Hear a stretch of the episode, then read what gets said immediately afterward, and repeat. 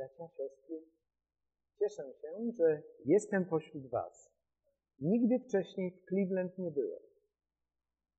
A jeden z amerykańskich pisarzy napisał, że w Stanach Zjednoczonych są tylko cztery miasta.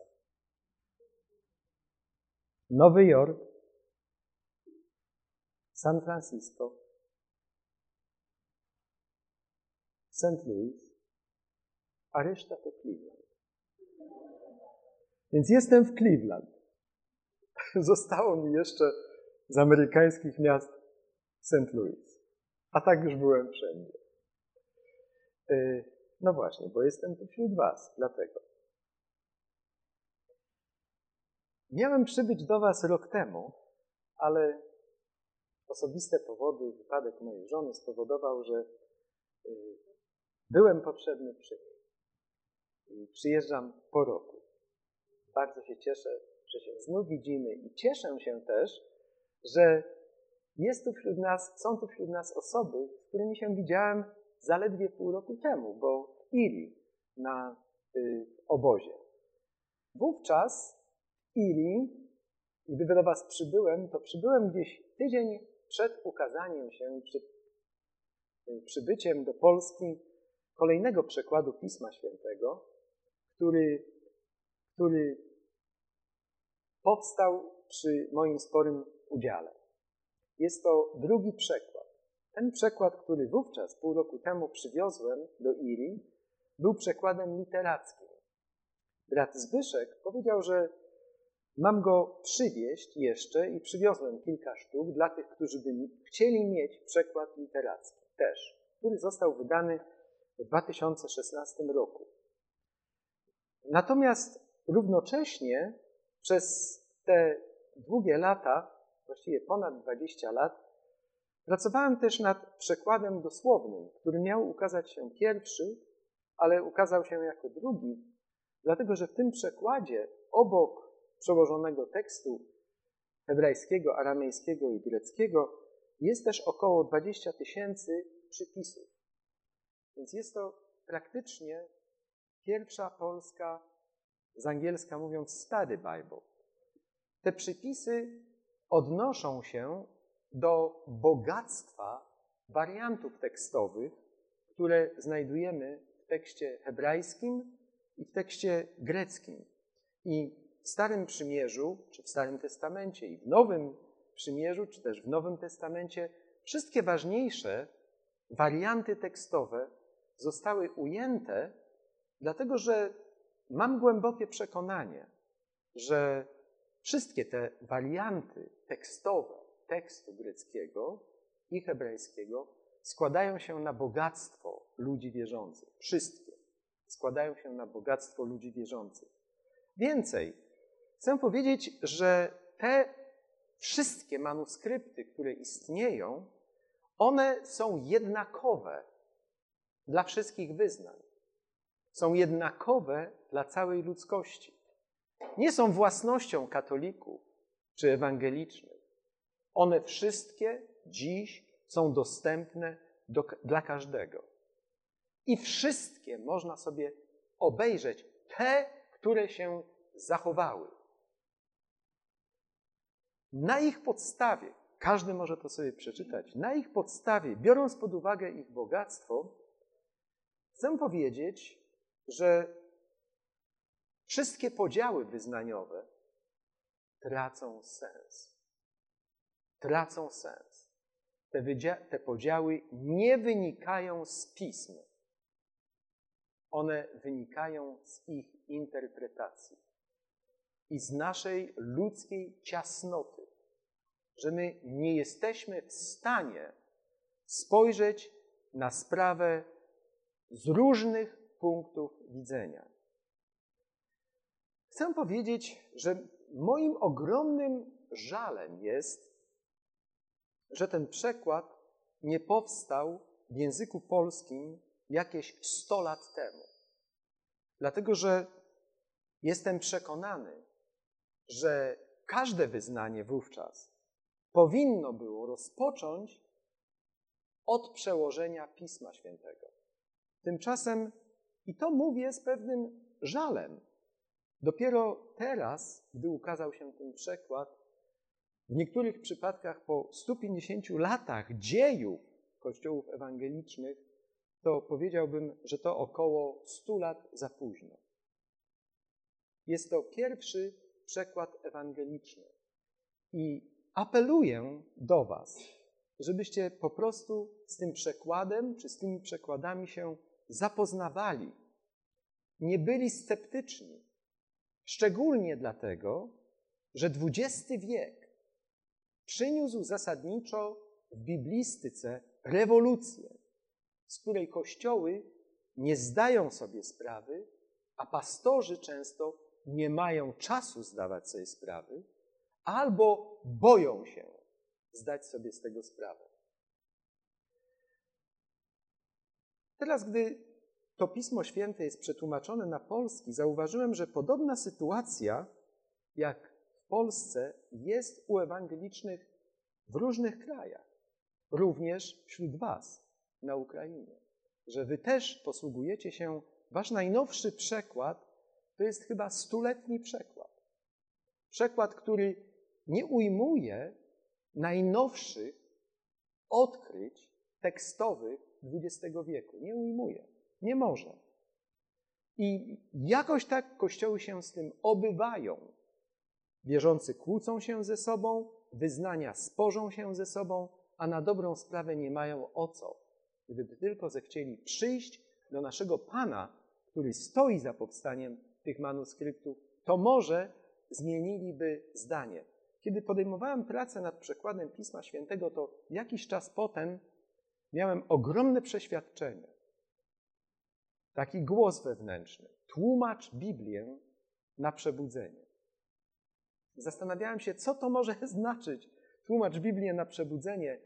I czyniłem to wiernie przez te wszystkie lata. Wiele osób się jakby wycofało, znalazło sobie lepsze zajęcie, a jakoś gdzieś tam do końca dotrwałem myślę też, że do końca życia pozostanę przy Piśmie Świętym, dlatego że jest jeszcze do zrobienia sporo rzeczy, o których, gdyby był czas odpowiedzi na pytania, czy na Wasze pytania, to bym jeszcze też odpowiedział.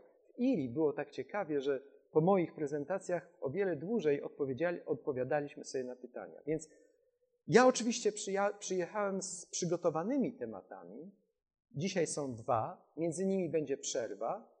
Gdybyście mieli pytania, i pytań dużo, możemy sobie odpowiadać kiedykolwiek i jakkolwiek chcecie, bo myślę, że to jest ważne.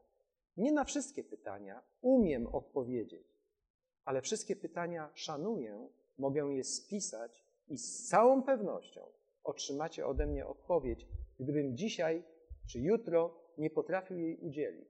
Znajdę tę odpowiedź. Niektóre odpowiedzi trzeba przemyśleć, nad niektórymi modlić się, przewertować jeszcze Pismo Święte. Coś nowego może zobaczyć, ale tę odpowiedź postawiłem sobie za punkt honoru, żeby wierzącym ludziom dawać, jeżeli taką mają. Myślę, że przekład Pisma Świętego to jest najważniejsza sprawa, którą się zajmuję od lat i, i może sprawa, w której rzeczywiście potrafiłbym na różne pytania odpowiedzieć. Dzisiaj chciałbym odpowiedzieć, opowiedzieć w tej pierwszej naszej sesji, która zajmie około już teraz 40 minut być może, chciałbym powiedzieć o podstawach małżeństwa.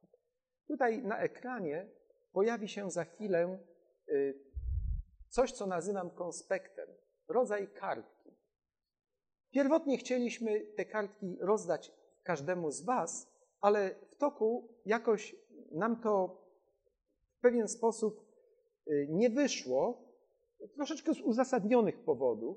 Gdybyście mieli y, przy sobie jakieś notesy, czy chcieli sobie notować, to możecie na swoich kartkach, czy gdzieś na y, notować. Natomiast gdyby się okazało, że chcielibyście sobie jeszcze wypełnić taki konspekt, który powinien się tutaj być wypełniany i ukazać, to wtedy możecie go sobie też wypełnić jutro też z siostrą, która się tym zajmuje. Być może na jutro przygotujemy też y, konspekty na niedzielne rozważanie, które dotyczyć będzie postu i modlitwy y, według Jezusa. Dzisiejsze rozważanie będzie o podstawach zdrowego małżeństwa, ale ono też łączy się z modlitwą i postem. Dlaczego tak? Dlatego, że gdy rozpoczynałem pracę nad Pismem Świętym, to myślałem, że nareszcie, jak je przetłumaczę, to dojdę do tego, jaka jest racja. Różne wyznania szukają racji. Ja też taki byłem. Myślałem sobie, że mamy przekłady różne, no to są tylko przekłady. Jak dotrzemy do oryginałów, to wyjdzie, kto ma rację. Gdy tak tłumaczyłem przez lata, nie doszedłem do racji, doszedłem do osoby, do Jezusa Chrystusa. Zdałem sobie sprawę, że Pismo Święte nie powstało dla samego siebie, żeby zastąpić nam Jezusa Chrystusa, żeby zastąpić nam Boga. One, ono powstało dlatego, żeby złożyć świadectwo o naszym Panu, o Panu Jezusie Chrystusie. A ten Pan Jezus Chrystus jest obecny nie w książce, ale tu pośród nas, między nami, przez swego ducha. Tu jest między nami.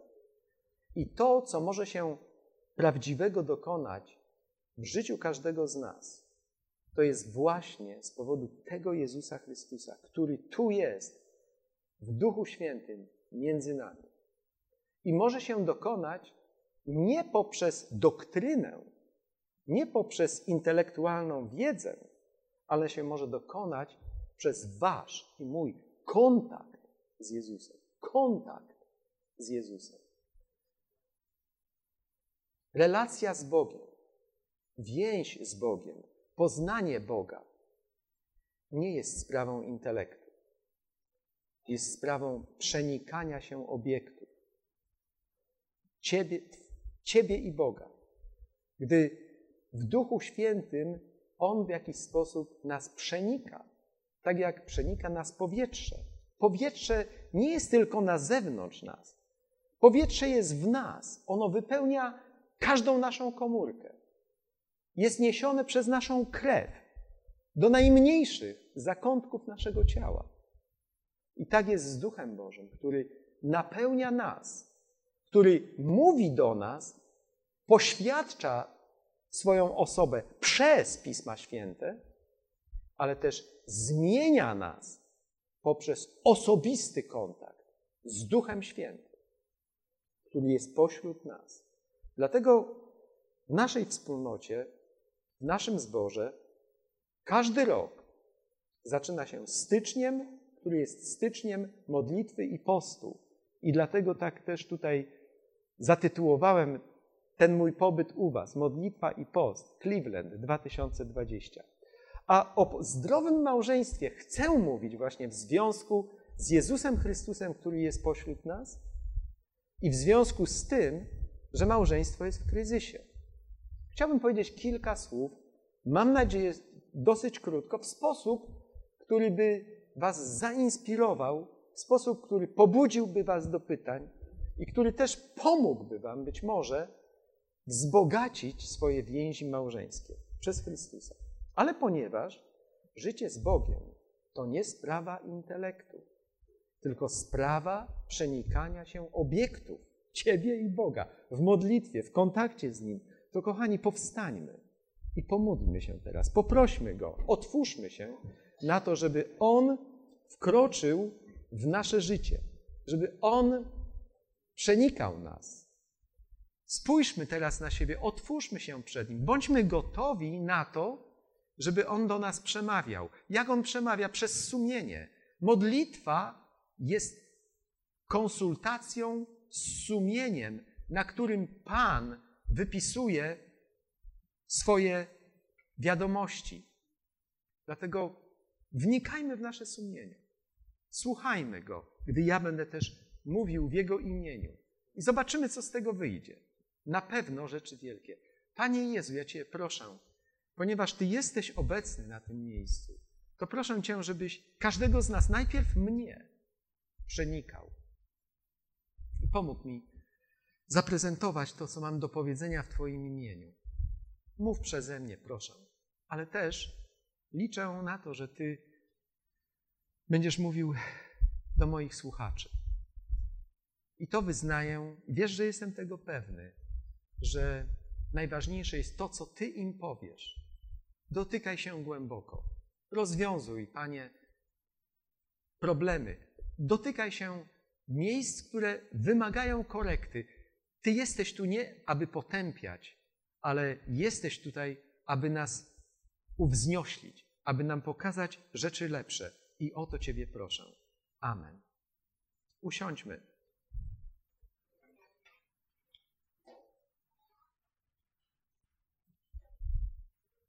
Zachęcam, zawsze czytajmy Pismo Święte z otwartym umysłem. Otwarci. Czytajmy Jego wiersze, czytajmy też Jego przesłanie między wierszami.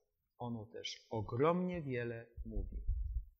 I ja osobiście czytam przekład dosłowny i przekład literacki, ale też nie ma takiej sytuacji, żebym przygotowując coś dla moich braci i sióstr nie korzystał z tekstów hebrajskiego, jeśli trzeba, czy greckiego, jeśli to jest Nowy Testament. Wyczytałem mnóstwo rzeczy, których bez tego prawdopodobnie bym nie zauważył. Chcę powiedzieć dziś właśnie o tych podstawach zdrowego małżeństwa. Tak wygląda ten konspekt, który jeśli zechcecie, myślę, że na jutro możemy dostarczyć i to, co sobie dzisiaj w notesie czy w telefonach wypiszecie, możecie sobie tu wpisać, wpiąć do segregatora i pamiętać. Pewne rzeczy i tak będę mówił, to jest niewypełnione, będziemy się mogli nawet czegoś na pamięć nauczyć. Otóż tak, z tym małżeństwem jest w ten sposób, że Bóg dał pewien wzorzec.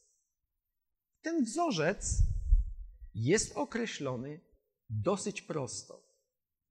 Mianowicie w, liście, w Księdze Rodzaju, w pierwszym rozdziale, w dwóch wersetach, jest po prostu mowa o tym, że Bóg stworzył mężczyznę i kobietę.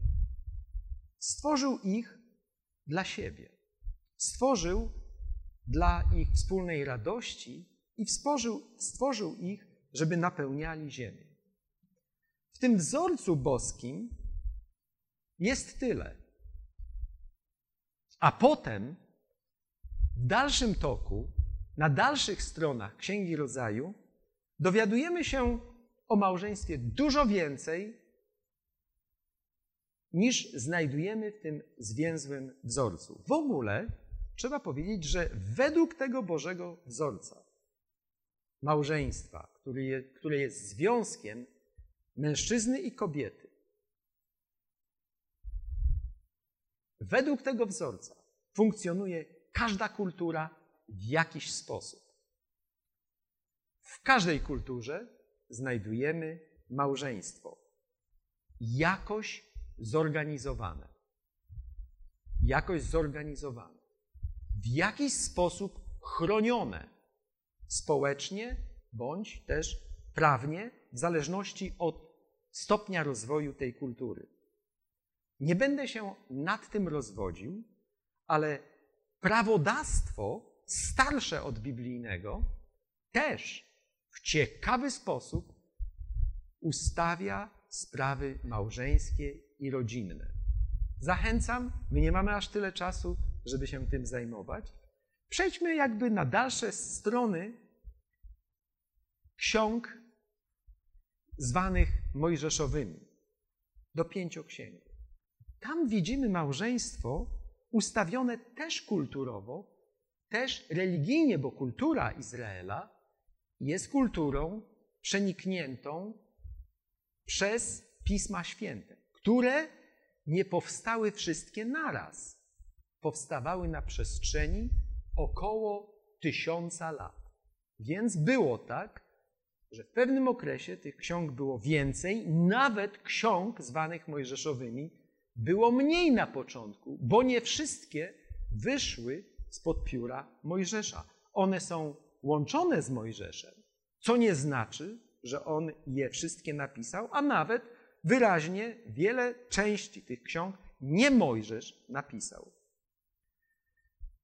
Widzimy tam wielożeństwo, którego nie znajdujemy w tym początkowym wzorcu. Lecz w kulturze Izraela i w religii Izraela jest miejsce na cztery rodzaje małżeństwa. I tak oni to sobie organizowali, jeżeli ktoś uważnie czyta. Było małżeństwo, które cieszyło się najpełniejszymi prawami. To było małżeństwo, w które rodzice inwestowali w Jano, a pan młody inwestował, przepraszam, rodzice posag, a pan młody płacił wiano.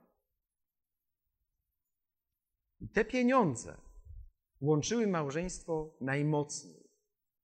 Najtrudniej było je rozwiązać, taki kontrakt małżeński, bo ponosiło się ogromne straty finansowe. Dlatego, że w żadnej kulturze rozerwalność małżeństwa nie służy. Dlaczego? Bo życie jest za krótkie. Szczerze mówiąc, w życiu jest miejsce na jedno małżeństwo. Potem już nie ma zbyt wiele czasu. Kto z Was ma na koncie drugie, coś o tym wie.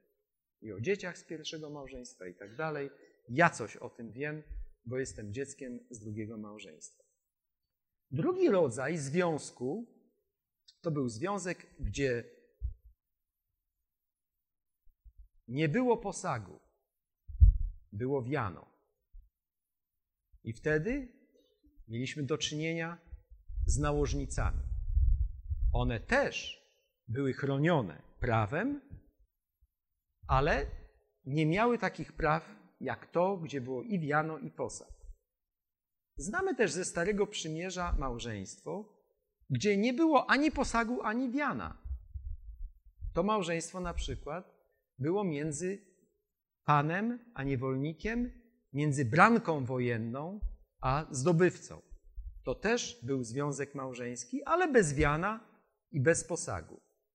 I w końcu najbardziej widzimy religijny religijną część małżeństwa już po niewoli babilońskiej, kiedy Izraelici zostali zachęceni czy zobligowani, żeby oddalili żony, które nie były wyznawcami judaizmu. Tam widać ten religijny aspekt najwięcej. Także widzimy, że w Starym Przymierzu, które na początku podaje ten wzorzec, mężczyzna i kobieta tworzą małżeństwo, nagle widzimy wielożeństwo. Nagle widzimy, że jest inaczej. To pokazuje, że w sytuacji grzechu, w sytuacji upadku, sprawa się zmieniła. W jakiś sposób Bóg sobie z tym musiał poradzić i ludzkość do dziś, każda kultura do dziś w jakiś, sobie, w jakiś sposób musi sobą, sobie z tym radzić. Sprawę małżeństwa mieszanego widzimy najbardziej tam, gdzie dochodzi do sytuacji wielokulturowej i wiel, wieloreligijnej. W Nowym Testamencie o mieszanych małżeństwach mówi nam wyraźnie apostoł Paweł. W sytuacji imperium rzymskiego, które swoją władzę rozciągało na różne kultury i na różne religie. Tam widzimy, że małżonkowie wchodzili w związki prawne, małżeńskie, mogli pochodzić z różnych religii, czy w przypadku chrześcijańskich związków mieszanych, jedna strona była chrześcijańska, druga nie. W końcu mamy małżeństwa chrześcijańskie. I teraz przejdźmy troszkę niżej w naszym konspekcie i powiedzmy sobie, widzieliśmy już te wzorce Starego Przymierza, powiedzmy sobie o wzorcu małżeństwa chrześcijańskiego. Tu musimy sobie bardzo wyraźnie zapytać samych siebie i w ogóle całą naszą kulturę, tak zwaną chrześcijańską. Jeżeli chrześcijańskie, to które? Bo różne są wyznania. I każde inaczej sprawę ustawia, wcale nie tak głupio, bardzo ciekawie, żeby też radzić sobie z upadłą naturą człowieka. Więc które? Które małżeństwo uznać za chrześcijańskie? My powiemy, czy to małżeństwo ludzi, którzy są zapisani w księgach wyznaniowych jakiegoś wyznania? Przecież w niektórych, nie, w niektórych przypadkach więcej jest waty w aspirynie niż chrześcijaństwa w niektórych. Ale są ochrzczeni w sposób prawidłowy, wpisani w księgi i są chrześcijanami.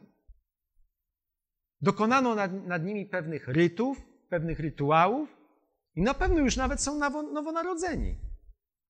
I oni tworzą małżeństwa chrześcijańskie. Czy takie małżeństwo jest chrześcijańskie? Wcale nie jest to takie jednoznaczne. Wszystko zależy od tego, jak postrzegamy naturę chrześcijanina. Czy to jest człowiek, który, na którym dokonano pewnych rytuałów, czy to jest też człowiek, który na sobie dokonał pewnych rytuałów? Czy tam była wiara? Trudno powiedzieć. Na pewno była jakaś wyznaniowa tradycja. W Ameryce, gdzie chrześcijan ewangelicznych jest mnóstwo, mógłby, mógł to być pęd ich małej wioski czy miasteczka, całego zielonoświątkowego czy całego baptystycznego, gdzie w wieku 13 lat wszyscy chłopcy się chrzcili i dziewczynki też, on też się ochrzcił. No bo co robić w tej wsi? Będą go palcem wytykać. Czy taki człowiek jest chrześcijaninem? My nie wiemy, trudno osądzać, ale to stawiam pytanie, czy taki człowiek jest chrześcijaninem? My mówimy, że jest chrześcijaninem, gdy jest ochrzczony. Ale czy tak musi zawsze być? Czy chrzest jest wyznacznikiem chrześcijaństwa? Poszlibyśmy dalej i powiedzieli być może bardziej, w sposób bardziej zbliżony do Biblii, że chrześcijaninem jest nowy człowiek. Nowy człowiek rodzi się na nowo z wody i z ducha. Innymi słowy, przez opamiętanie przypieczętowane chrztem i przez rzeczywiste dzieło Ducha Świętego. Uczynieniu tego człowieka nowym. Uczynieniu tego człowieka nowym. Można powiedzieć, że chrześcijańskie małżeństwo jest, jest, jest związkiem między dwoma osobami, które doznały duchowego odrodzenia. Niekoniecznie musi być tak, że prawidłowo rozumieją wszystkie kościelne dogmaty i znają katechizm swojego kościoła. Tylko chodzi o to, żeby faktycznie dokonało się w nich nowe stworzenie, żeby byli nowymi ludźmi. Jeśli miałbym to określić w kategoriach, powiedzmy, picia kawy, to nie chodzi o to, żeby, że, że kawoszami są ci, którzy wiedzą wszystko o kawie. Tylko kawoszami się są ci, którzy wiedzą o kawie, ale też ją piją. Więc powiedzmy sobie, że ważne jest ustalenie tego chrześcijańskiego wzorca małżeństwa. I teraz, jaki jest ten wzorzec dla chrześcijan?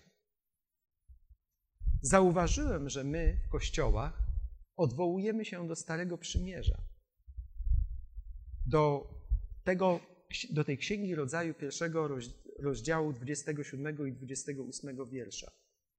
Rzeczy samej wzorcem dla chrześcijan jest Efezjan 5, 21, 33. To jest wzorzec. To jest wzorzec. Nie wzorce Starego Przymierza, które chrześcijan nie obowiązuje. Nie, że ono przeminęło, bo ono dalej obowiązuje ludzi podpadających pod tamto prawo, lecz my jako ludzie nowi podlegamy innemu prawu, Chrystusowemu. I w prawie Chrystusowym jest fragment, który jest wzorcem małżeństwa na podstawie książek, które czytam a ponieważ jestem nie tylko tłumaczem Biblii, ale też pastorem, to od czasu do czasu muszę prowadzić różne lekcje przed udzieleniem tym osobom, czy przed przeprowadzeniem te osoby przez obietnice małżeńskie. Dlatego przeczytajmy sobie ten fragment. Nie będziemy robić jakiejś dogłębnej jego analizy, ale przeczytajmy sobie, żeby, żeby odpowiedzieć sobie, na czym polega ten wzorzec małżeński. Jeżeli macie przekład literacki, to pięknie. Ja będę czytał z dosłownego i tam, gdzie będą jakiekolwiek różnice, to nie znaczy, że jest błąd. To oznacza, że tak zostało przetłumaczone specjalnie, żebyśmy mieli szerokie spojrzenie na chrześcijaństwo, na tekst biblijny. Od 21 wersetu, właściwie ten fragment z 5 rozdziału, to chcę Wam powiedzieć, że nie wiadomo, gdzie się zaczyna ten o małżeństwie. Czy w 21 wersecie, czy w 22. Dlatego, że brak orzeczenia. Ulegli sobie nawzajem w bojaźni Chrystusowej. Nie ma słowa bądźcie. Dlatego w przekładzie literackim musieliśmy je dorzucić. W przekładzie dosłownym go nie ma, jest to trudniejszy przekład. Bo go nie ma, myli troszeczkę. Właściwie między 20 a 21 wersetem zaczyna się tak: Dziękując zawsze za wszystko Bogu i Ojcu w imieniu naszego Pana Jezusa Chrystusa, ulegając sobie nawzajem w bojaźni Chrystusowej, żony własną mężem jak Panu. Myśmy dopiero jakby, żeby rozdzielić to, Paweł dyktował listy. Żeby rozdzielić to, myśmy wstawili do 21 wersetu bądźcie. Bądźcie sobie nawzajem ulegli, żeby jakoś rozpocząć nowy, bo widać wyraźnie, że Paweł coś nowego zaczyna, ale nie wiadomo w którym miejscu. Więc myśmy rozpoczęli w 21 wersecie. Zwykle się rozpoczyna w 22, no nie wiem czy zwykle, ale rozpoczyna się w 22 i się tam jest od razu żony bądźcie uległe mężom swoim, a 21 werset mówi bądźcie sobie nawzajem ulegli w bojaźni Chrystusowej. To jest podstawa, to jest atmosfera małżeństwa. Nie, że ktoś komuś. Razem bądźcie sobie ulegli w bojaźni Chrystusowej i w tej wzajemnej uległości. Niech ktoś ma ostatnie słowo. Bóg ma pierwsze, niech mąż ma ostatnie.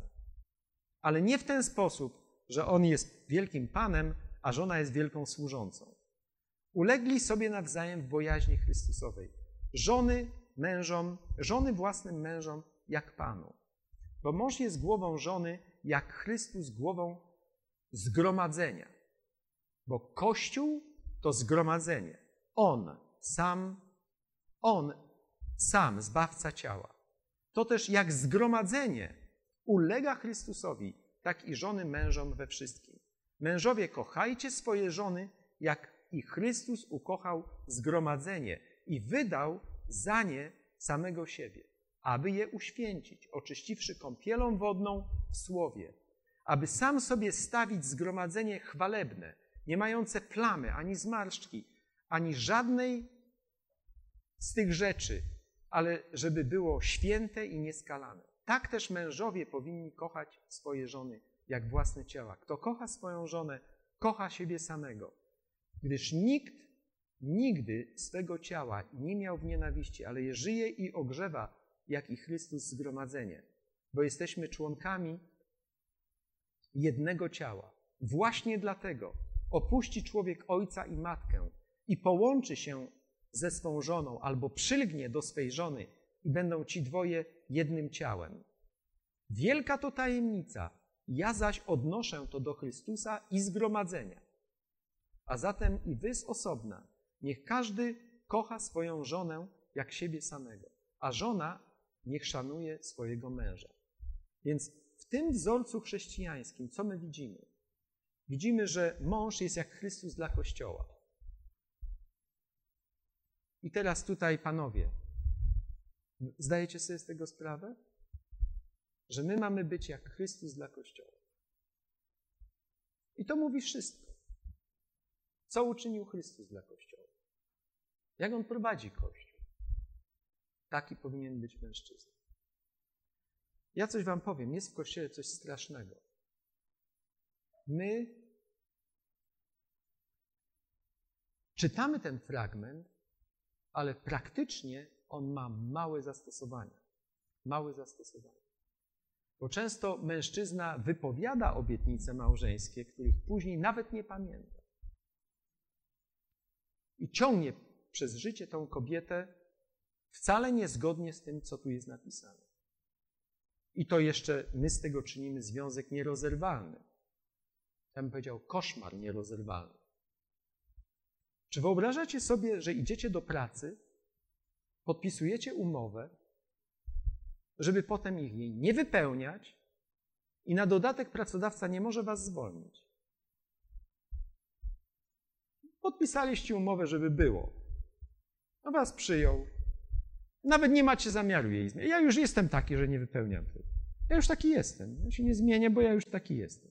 Powiedz to pracodawcy. Czy jest tak, że on powie, no tak, no takiego przyjąłem, on już taki jest. Nie, kochani, z pracy wylecisz. Jedno upomnienie, drugie upomnienie i nie pracujesz. Tymczasem my potrafimy lekceważyć wzorzec małżeński, jeśli chodzi o nasze małżeństwa w Kościele. Nie ma tego. Nie ma na to przyzwolenia. Mężczyzna ma być jak Chrystus dla Kościoła. Nie wypełnia tego, to łamie umowę. To łamie umowę, to wynocha z pracy.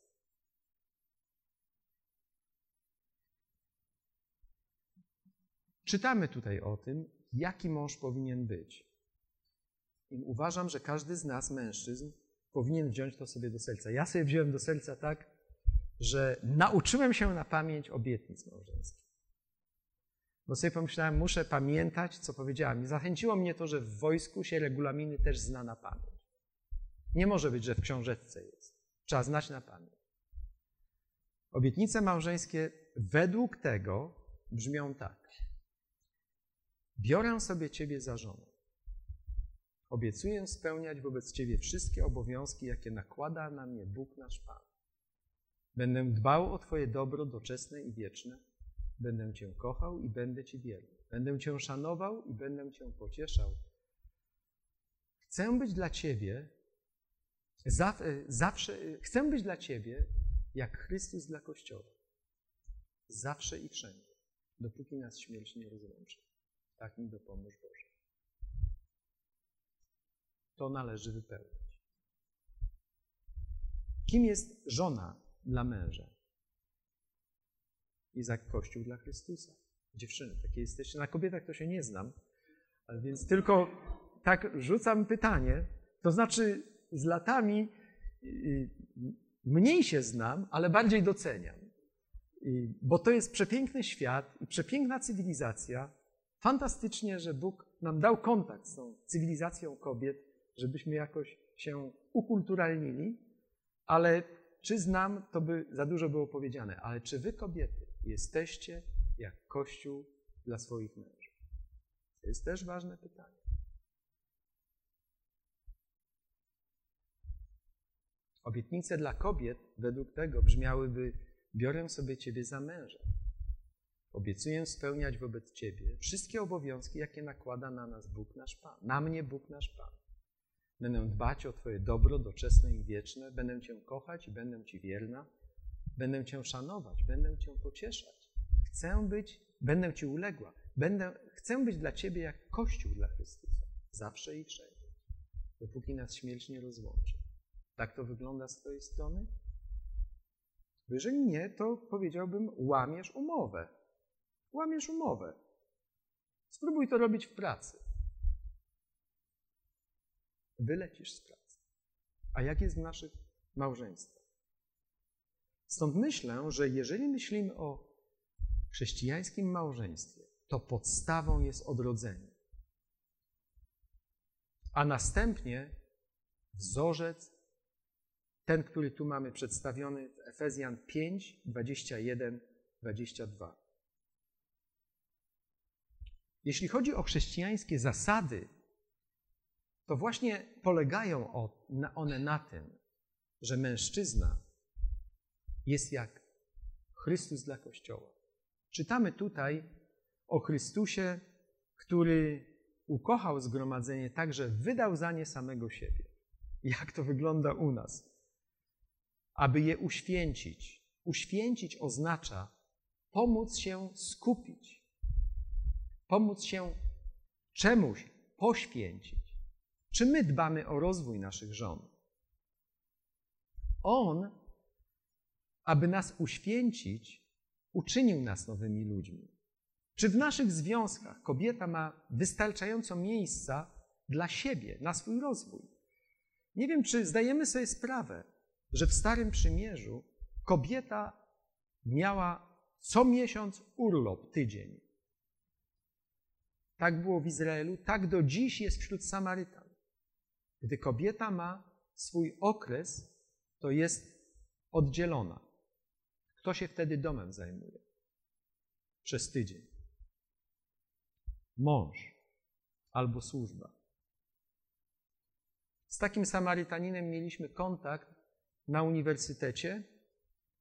Oni nadal to, tego przestrzegają i on to sobie chwali, mówi, że wtedy gotuje, zajmuje się dziećmi, poznaje rodzinę.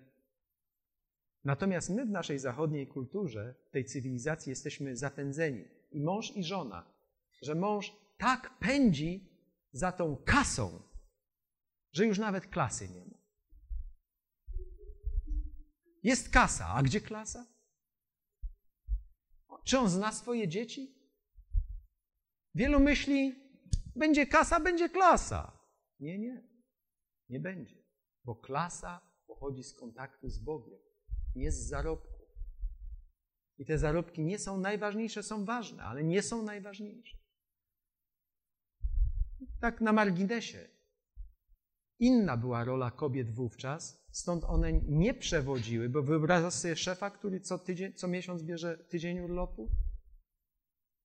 Tam szanowano kobiety. Nasza kultura ich nie szanuje.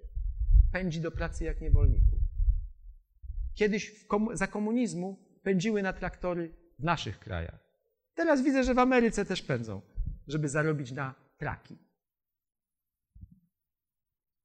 Więc jak się zachowujemy, jeśli chodzi o, o tą sprawę? W jaki sposób dopomagamy kobietom w rozwoju w ramach naszego małżeństwa? A powinniśmy. Chrześcijańska natura małżeństwa musimy podnieść.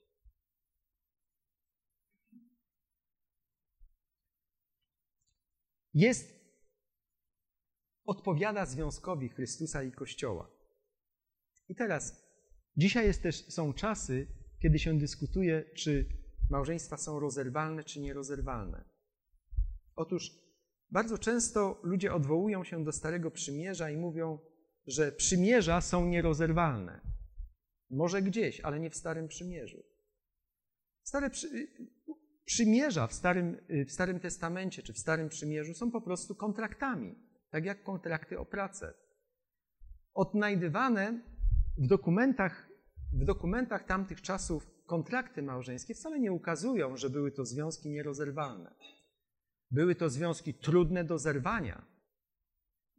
Przez to, że były, tak jak powiedziałem, w zależności od rodzaju, jeżeli były ob obłożone wianem i posagiem, to były bardzo trudne do zerwania. Były do, trudne do rozerwania w każdej sytuacji, gdzie była sytuacja związana z dziećmi, ale nie były nierozerwalne. Jak jest w chrześcijaństwie? W chrześcijaństwie my znowu powołujemy się na jakieś fragmenty starotestamentowe bądź na słowa Jezusa, które były wypowiedziane w sytuacji rozmowy z judaizmem. I czynimy z tego zasadę dla wszystkich chrześcijan, pomijając Efezjan 5 rozdział. Natomiast według 5 rozdziału listu do Efezjan mężczyzna i kobieta zawierają związek, który ze swojej natury ma przypominać związek Chrystusa i Kościoła. Jeżeli on tego nie przypomina, to nie jest to chrześcijańskie małżeństwo. A każde małżeństwo, które nie jest chrześcijańskim, jest małżeństwem rozerwanym. Więc teraz, żeby zakończyć, przejdźmy do zastosowania. Wyjeżdżę po świecie, to nie wiem nigdy na kogo trafię, ale mogę zadać pytanie: czy jesteś chrześcijaninem? Czy jesteś odrodzonym człowiekiem? Kim ja jestem? Powinieneś zadać sobie to pytanie. Szczególnie, że małżeństwo jest czymś takim, że, że jak to niektórzy mówią, cały czas myślałem, że jestem fantastycznym mężczyzną, dopóki się nie ożeniłem. Że wtedy w tych stresowych sytuacjach potrafi znać, wyjść najgorsze. I zaczynamy się, zaczynamy się znać od najgorszej strony. Wtedy warto sobie zadać pytanie, czy ja w ogóle jestem chrześcijaninem? Czy też pochodzę z chrześcijańskiego domu? Jestem w kościele, no bo jestem. No. Mój dziadek był, mój tata był, ja jestem, już którymś pokoleniem. Istnieje w kościele coś takiego i niech nikt nie mówi, że nie, jak problem drugiego pokolenia. Często ci, którzy są pierwszym pokoleniem nawróconych, inaczej podchodzą do wiary niż nasze dzieci z naszych chrześcijańskich domów. My myślimy, że one są chrześcijanami, dlatego że z grzeczności, mając 16 lat, się ochrzciły. Ale niekoniecznie ich życie poświadcza ich duchową przemianę. I może jesteś takim człowiekiem. Z nazwy chrześcijaninem. Stąd pytałem o to chrześcijaństwo. Kim ja jestem? I dziś wobec Chrystusa stań szczerze, dlatego że być może potrzebne ci po prostu duchowe odrodzenie. Druga rzecz. Zadaj sobie pytanie, kogo obrazuję w małżeństwie? Bo może jesteś chrześcijaninem, ale nie jesteś Chrystusem dla żony. Nie jesteś jak Chrystus dla żony. Może jesteś chrześcijanką, odrodzoną, ale nie jesteś jak Kościół dla męża.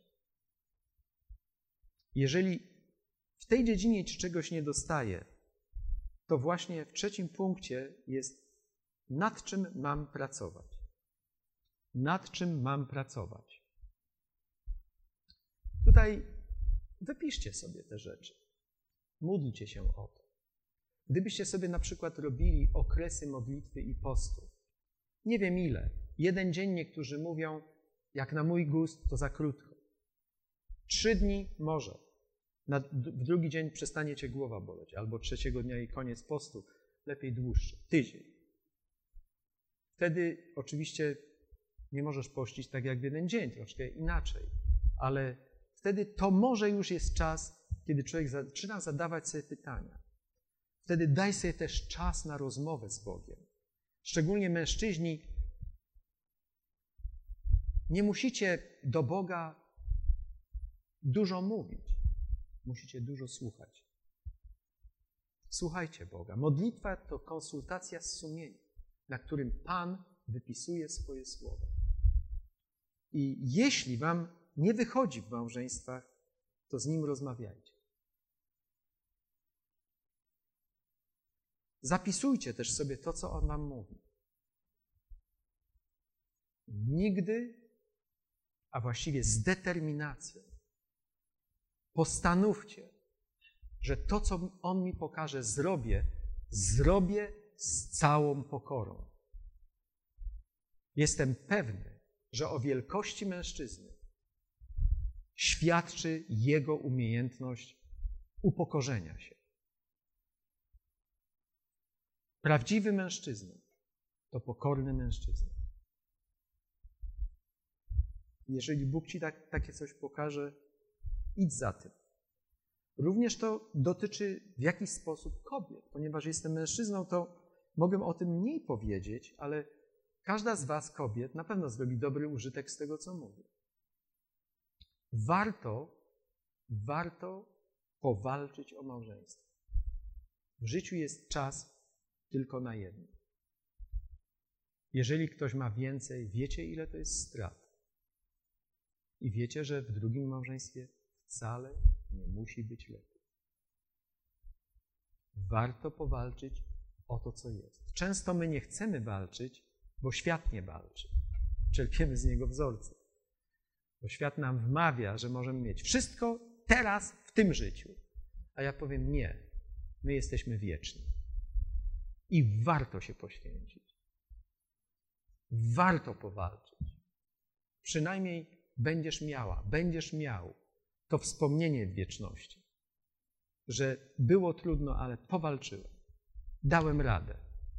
Byłem jak Chrystus dla tej kobiety. Byłem jak Kościół dla tego mężczyzny. Trzeba o to zadbać. To jest priorytet. W każdej kulturze, w judaizmie, w chrześcijaństwie chodzi o to, żeby zachować małżeństwo. Ale, czwarty punkt, ostatni, kiedy mam spasować? Nie wiem, czy wy rozumiecie słowo spasować. Kiedy mam powiedzieć pas, dość.